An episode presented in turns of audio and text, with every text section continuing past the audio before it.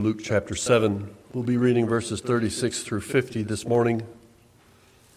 Looking at a very special text that helps us understand what this week is all about.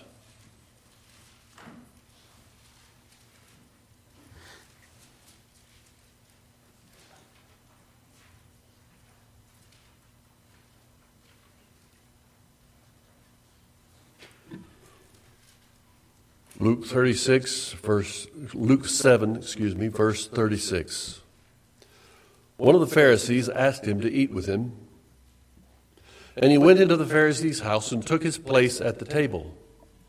And behold, a woman of the city who was a sinner, when she learned that he was reclining at the table in the Pharisee's house, brought an alabaster flask of ointment, and standing behind him at his feet, weeping, she began to wet his feet with her tears and wiped them with her hair and with the hair of her head and kissed his feet and anointed them with the ointment. Now, when the Pharisees who had invited him saw this, he said to himself, If this man were a prophet, he would, he would have known who, had, who and what sort of woman this is who is touching him, for she is a sinner. And Jesus answering, said to him, Simon, I have something to say to you. And he answered, Say it, teacher. A certain money lender had two debtors. One owed 500 denarii and the other 50. When they could not pay, he canceled the debt of both. Now, which of them will love him more? Simon answered, The one, I suppose, for whom he canceled the larger debt. And he said to him, You have judged rightly. Then turning to the woman, he said to Simon, Do you see this woman? I entered your house, and you gave me no water for my feet, but she has wet my feet with her tears and wiped them with her hair. You gave me no kiss, but from the time I came in, she has not ceased to kiss my feet. You did not anoint my head with oil, but she has anointed my feet with ointment. Therefore, I tell you, her sins, which are many, are forgiven, for she loved much. But he who is forgiven little loves little. And he said to her, Your sins are forgiven. Then those who were at the table with him began to say among themselves, Who is this who even forgives sins? And he said to the woman, Your faith has saved you. Go in peace. Father, we ask your blessing upon the reading of this word, and we ask for your guidance as we look together at the lessons here before us. May this become a reminder of so many things we need to consider as we walk by faith in your light. In the name of Jesus we pray. Amen. I've titled this morning's message, Lest We Forget. Lest is one of those old English words that means just in case, or let us keep on. So we could say, let us keep this reminder, or let us always remember. Why is it good to remember things? We very often remember lost loved ones, people who have died or perished by sickness or age or accident or tragedy. It's become a quite popular thing these days to be driving down the road or driving through a parking lot and you see decals on windows that look just like the inscriptions on tombstones in a cemetery, remembering someone that that family person loved who has died. It's good to remember. We see on the roadsides very often tributes to people, crosses and flowers where someone died in an accident. It's good to remember. It's good to remember the childhood. It's good to remember our children. The precious memories you have of your youngsters as they grew up will never be forgotten, at least in your lifetime.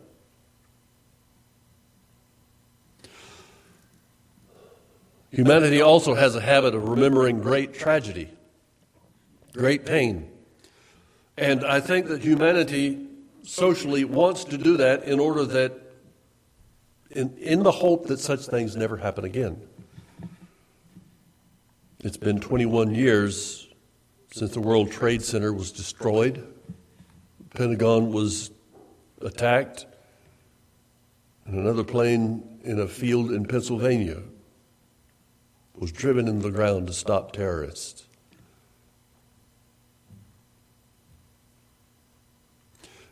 Every year on September 11th, a ceremony is held around 9 a.m.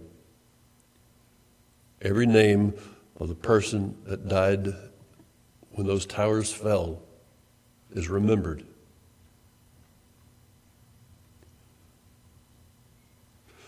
This is not the first time we've had such memorials. You can go to Pearl Harbor and you can see memorials there to those who died when Japan attacked the harbor. You can return to Washington and see the great wall, the wall of names of those soldiers who died in Vietnam. You can go anywhere in America or even around the world and see memorials to the First World War. Or back then, it was called the War to End All Wars. You can go to several states along the eastern seaboard and in the south and see memorials at the battlefields to those who perished in the Civil War. All of these things are so that we may never forget. And we should remember. But there are some things that we tend to forget. And that's something we want to talk about this morning. We want to see what do we tend to forget and why should we remember it. Luke 7 is, amazing, is, is an amazing text. And what we want to see here this morning is we need to remember your sin. You need to be moved by the mercy of God, and you need to live eternally in His grace. We like to remember good things. We like to remember tragic, tragic things because of the things we lost, but we tend to forget our condition. We want to think that we are always good enough or worthy enough for God's grace and God's mercy. But Scripture again and again wants us to remember.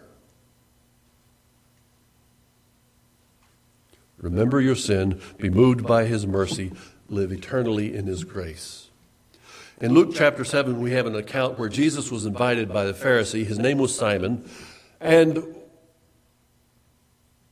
the dinner party was crashed by a woman who apparently was not formally invited. I've often wondered how did she get in? She must have been known by the household. But she was allowed in, and she came up to Jesus' feet. And the portrait of the Last Supper is a very beautiful piece of artwork, but there were no chairs back then. Eastern custom was to recline at the table on pillows or cushions, leaning on one arm and then reaching with the other to feed, to take the food. So when this woman was at Jesus' feet, his feet was out away from the table. And she was weeping, washing his feet with her tears drying his feet with her hair and anointing his feet with oil. Who was she? We don't know. Tradition, this is church tradition, tradition has kind of equivocated her with Mary Magdalene, but there is nowhere in Scripture that confirms this. In fact, we have no confirmation that Mary Magdalene was a woman of ill repute. Luke 8 says she was a woman whom Jesus cast out seven demons. She had some problems.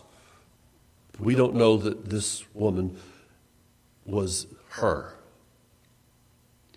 Consider this as I explain this a bit. And in this, we even see some of God's grace and God's mercy. The accusation, or even the reputation of sexual sin back then, was very shameful to the Jew.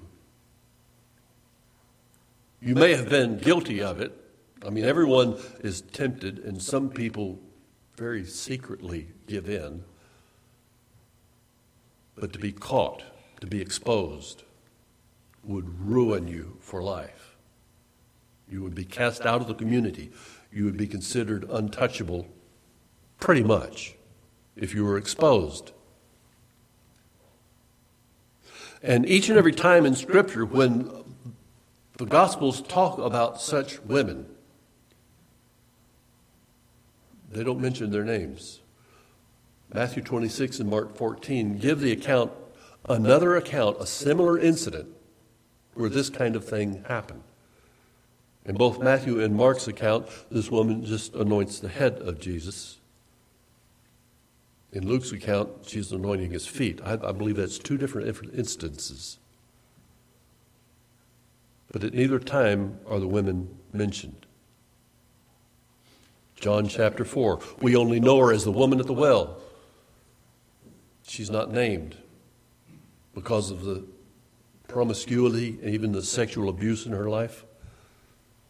In John 8, the woman caught in adultery. We don't know her name. And I believe the authors of the Gospels were right to protect the identity of these people, to allow that name, their names to be exposed, could very easily bring them some, some shame that was not appropriate because their sins had been forgiven. It was not that God or Christ did not respect women, that he didn't name them, it's that he was protecting them. Because some people, even though they had been forgiven, even though they had been redeemed, some people would not know and not understand. Verse 37 Behold, a woman of the city who was a sinner, when she learned that he was reclining at the table in the Pharisee's house, brought an alabaster flask of ointment. And standing behind him at his feet, weeping, she began to wet his feet with her tears and wipe them with her hair and hair of her head and kissed his feet and anointed them with the ointment.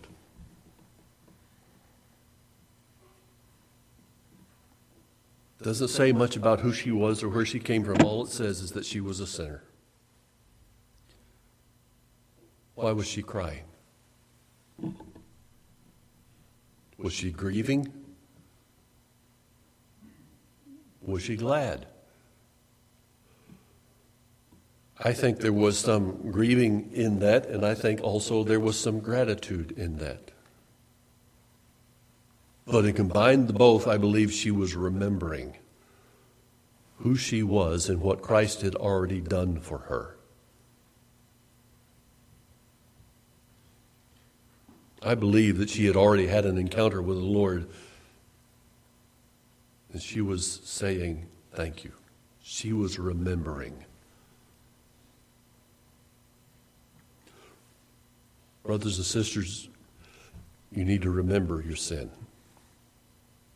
You might think, you might argue, you might counter, well, I've never been so bad. You know, you need to remember your sin.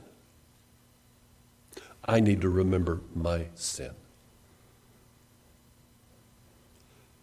If you're not remembering your sin, if you don't understand how deep you bear the shame of sin, you will never be moved by His mercy.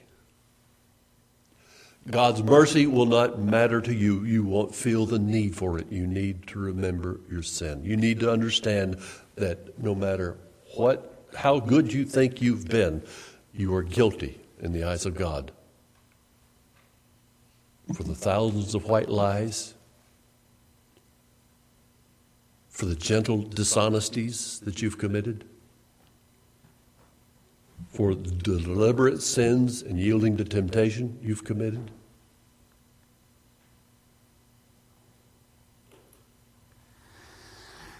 You need to be moved by his mercy.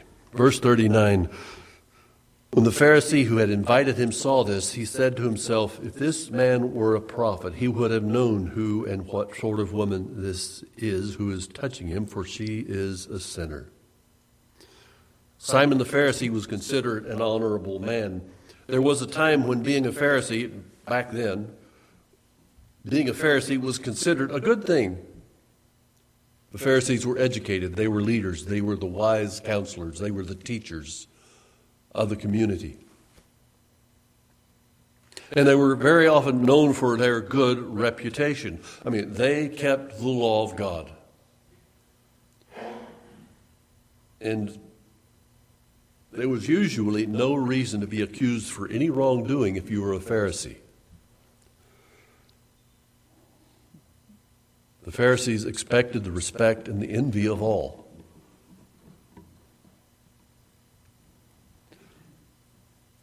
Today, when we talk about, we, we very, very often accuse someone of being a Pharisee because what Christ did, he, he very often exposed their hypocrisy. He called them whitewashed tombs. Their outward righteousness just covered up a hollow, dark soul. See, you cannot, you cannot be good enough for God. You can keep the law, but you're still guilty. You can be disciplined in keeping good things about life, but inside your thoughts and your desires and your temptations and your weaknesses expose too much sin and shame before the God who sees all.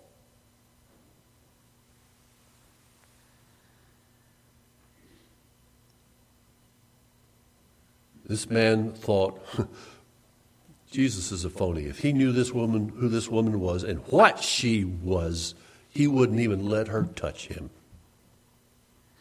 She was unclean. She was unfit. How did she get in the house?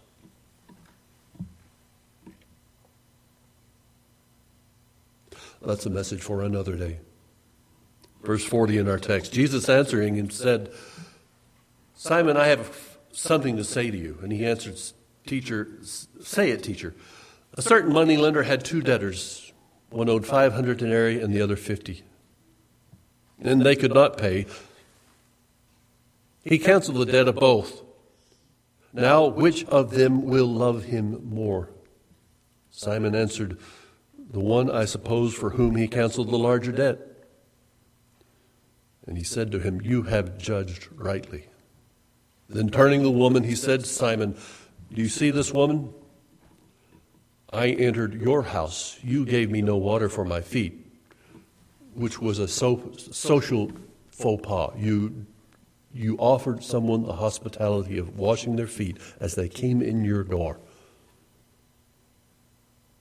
And Simon, this righteous Pharisee, did not do that. You gave me no water for my feet, but she has wet my feet with her tears and wiped them with her hair. You gave me no kiss, but from the time I came in, she has not ceased to kiss my feet. You did not anoint my head with oil, but she has anointed my feet with ointment. Therefore, I tell you, her sins, which are many, are forgiven. For she loved much. But he who is forgiven little loves little. And he said to her, Her sins are forgiven. Your faith has saved you. Go in peace. You need to remember your sin.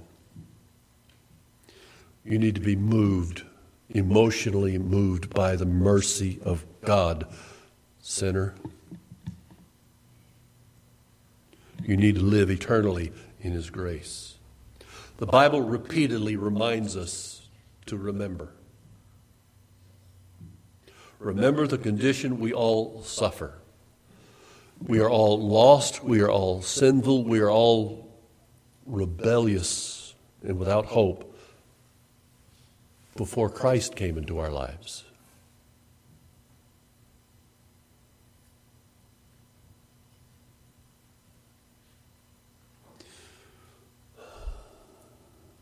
We can go back and look at the children of Israel as an example. Deuteronomy chapter 5 is where Moses records one of the, event, one of the records of the law Deuteronomy, Deuteronomy 5 and Leviticus 20.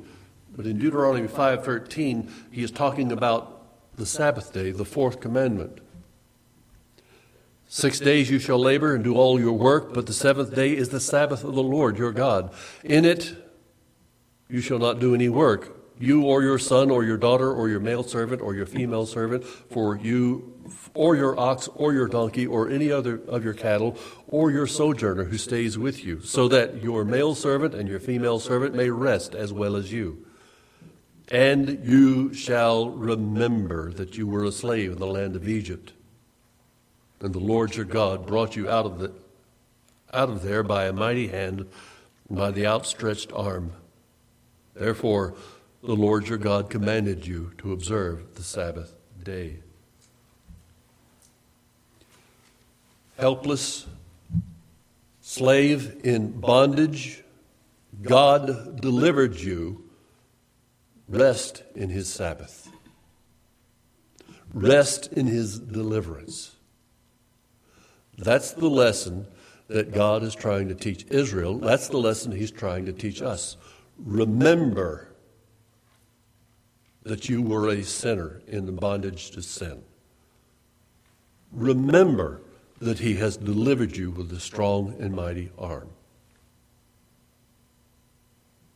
Remember your sin, be moved by his mercy, live eternally in his grace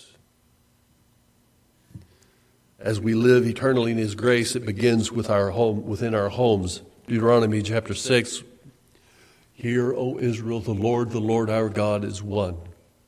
You shall love the Lord your God with all your heart and with all your soul and with all your might. And these words that I command you today shall be on your heart.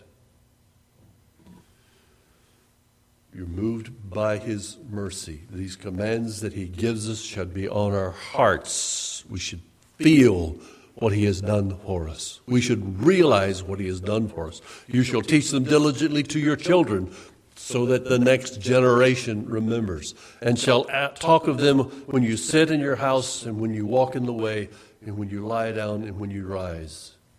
Your whole life is to be consumed with God's righteousness and God's presence. Do not forget.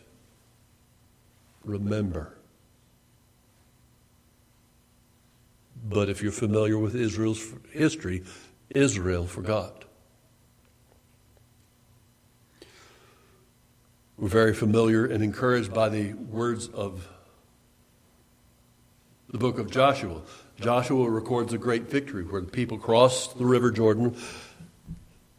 Tremendous victory at Jericho, a little challenge, a little adjustment at Ai, but then the rest of the nation, kings were conquered in the south and in the north and then they settled, assigned portions of the land to the tribes of Israel. Joshua 24, the Lord spoke to the people of Israel through the prophet I have given you a land for which you did not labor, and cities for which you did not build, and you dwell in them. You eat of the vineyards and of the olive groves which you did not plant. Now, therefore, fear the Lord, serve him in sincerity and in truth, and put away the gods which your fathers served on the other side of the river in Egypt. Serve the Lord. So during Joshua's lifetime, they enjoyed the fruit of their victory. They enjoyed the gladness of Canaan. But they began to forget. The book of Judges tells us something else. After Joshua died, Judges 3 says the people of Israel lived among the Canaanites and the Hittites, the Amorites and the Perizzites, the Hivites and the Jebusites. And their daughters they took to themselves, the daughters of the Canaanites, they took to themselves, and their own daughters they gave to the sons of the Canaanites, and they served their gods. And the people of Israel did what was evil in the sight of the Lord they forgot the Lord their God and served the Baals and the Ashtaroth. The next generation, after Joshua died, forgot about the Lord. But God kept telling them to remember. Remember. Remember. Remember your sin. Remember my mercy. Remember my grace. Remember my deliverance.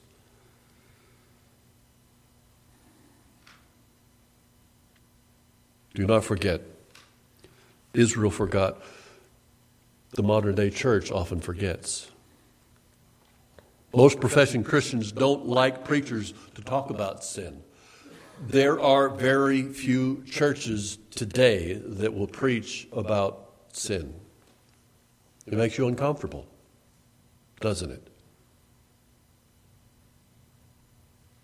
They prefer a good, they prefer a God who is a concierge, someone you can pray to and he's going to answer your prayer and give you what you want, make you successful, make you healthy, make you wealthy, affirm your plan and your success, uh, your efforts for success in life. They tell preachers, don't ask me to repent, don't give me anything that's going to make me feel down, just keep telling me how good I am. But the faithful preacher will continue to remind you.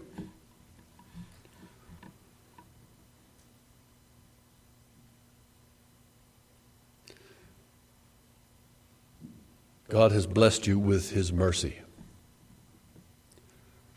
Judgment was deserved, but God gave his only begotten Son to take away your sin and shame.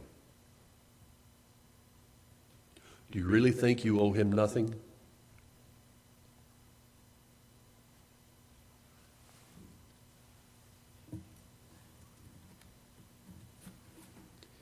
Remember your sin, be moved by his mercy, live eternally in his grace. When we do remember our sin, it does bring us down a bit.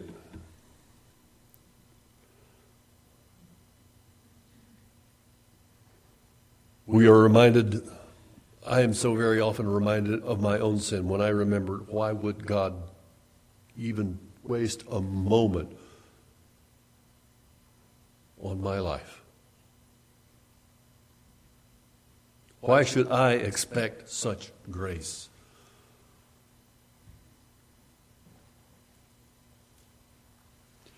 Isaiah 49. Sing, O heavens, be joyful, O earth, and break out in singing, O mountains, for the Lord has comforted his people. He will have mercy on his afflicted. Please be reminded that Isaiah is one of those prophets that preached about Israel's sinfulness, their apostasy. They had fallen away from God, and God was judging them. And here he is offering them hope. Sing, O heavens, be joyful, O earth, break out in singing, O mountains, for the Lord has comforted his people and will have mercy on his afflicted. But Zion said, the children of Israel said, this is poetic, the Lord has forsaken me. The Lord has forgotten me. The Lord has turned away from me. He doesn't even remember me anymore. Verse 15 of Isaiah 49 Can a woman forget her nursing child and not have compassion on the son of her womb? Surely they may forget, yet I will not forget you. See, I have inscribed you on the palm of my hands. Your walls are continually before me. God has the name of his bride tattooed on his hand. I don't know if that's literal, but he's making a point here. I will never forget. We are living in a generation where women today will forget their unborn children and have them put to death. But God says, I will never forget. Remember your sin, be moved by his mercy, live eternally in his grace. We have a great hope, brother and sister, to look forward to. And we get a foretaste of it, or we should, every Sunday morning. Revelation 21 I saw a new heaven and a new earth, for the first heaven and the first earth had passed away, and the sea, has, sea was no more. I saw the holy city, the new Jerusalem, coming down out of heaven, prepared for a bride, adorned for her husband. And I heard a loud voice from the throne saying, Behold, the dwelling place of God is with man. He will dwell with them, and they will be his people, and God himself will be with them as their God. He will wipe away every tear from their eyes, and death shall be no more. Neither shall there be no mourning, be mourning, nor crying, nor pain any more, for the former things have passed away.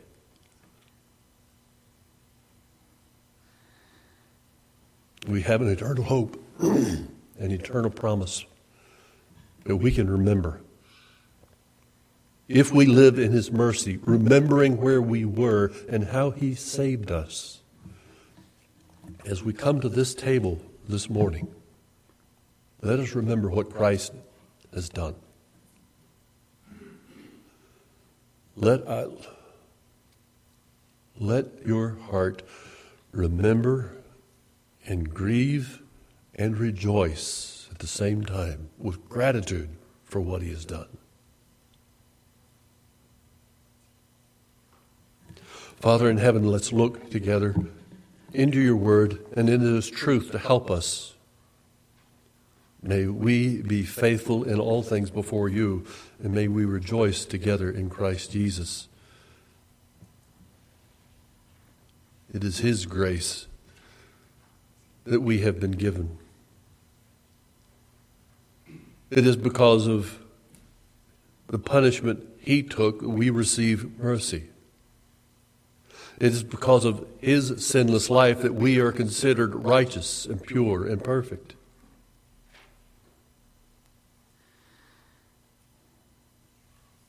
May we be faithful to you. In Jesus' name, amen.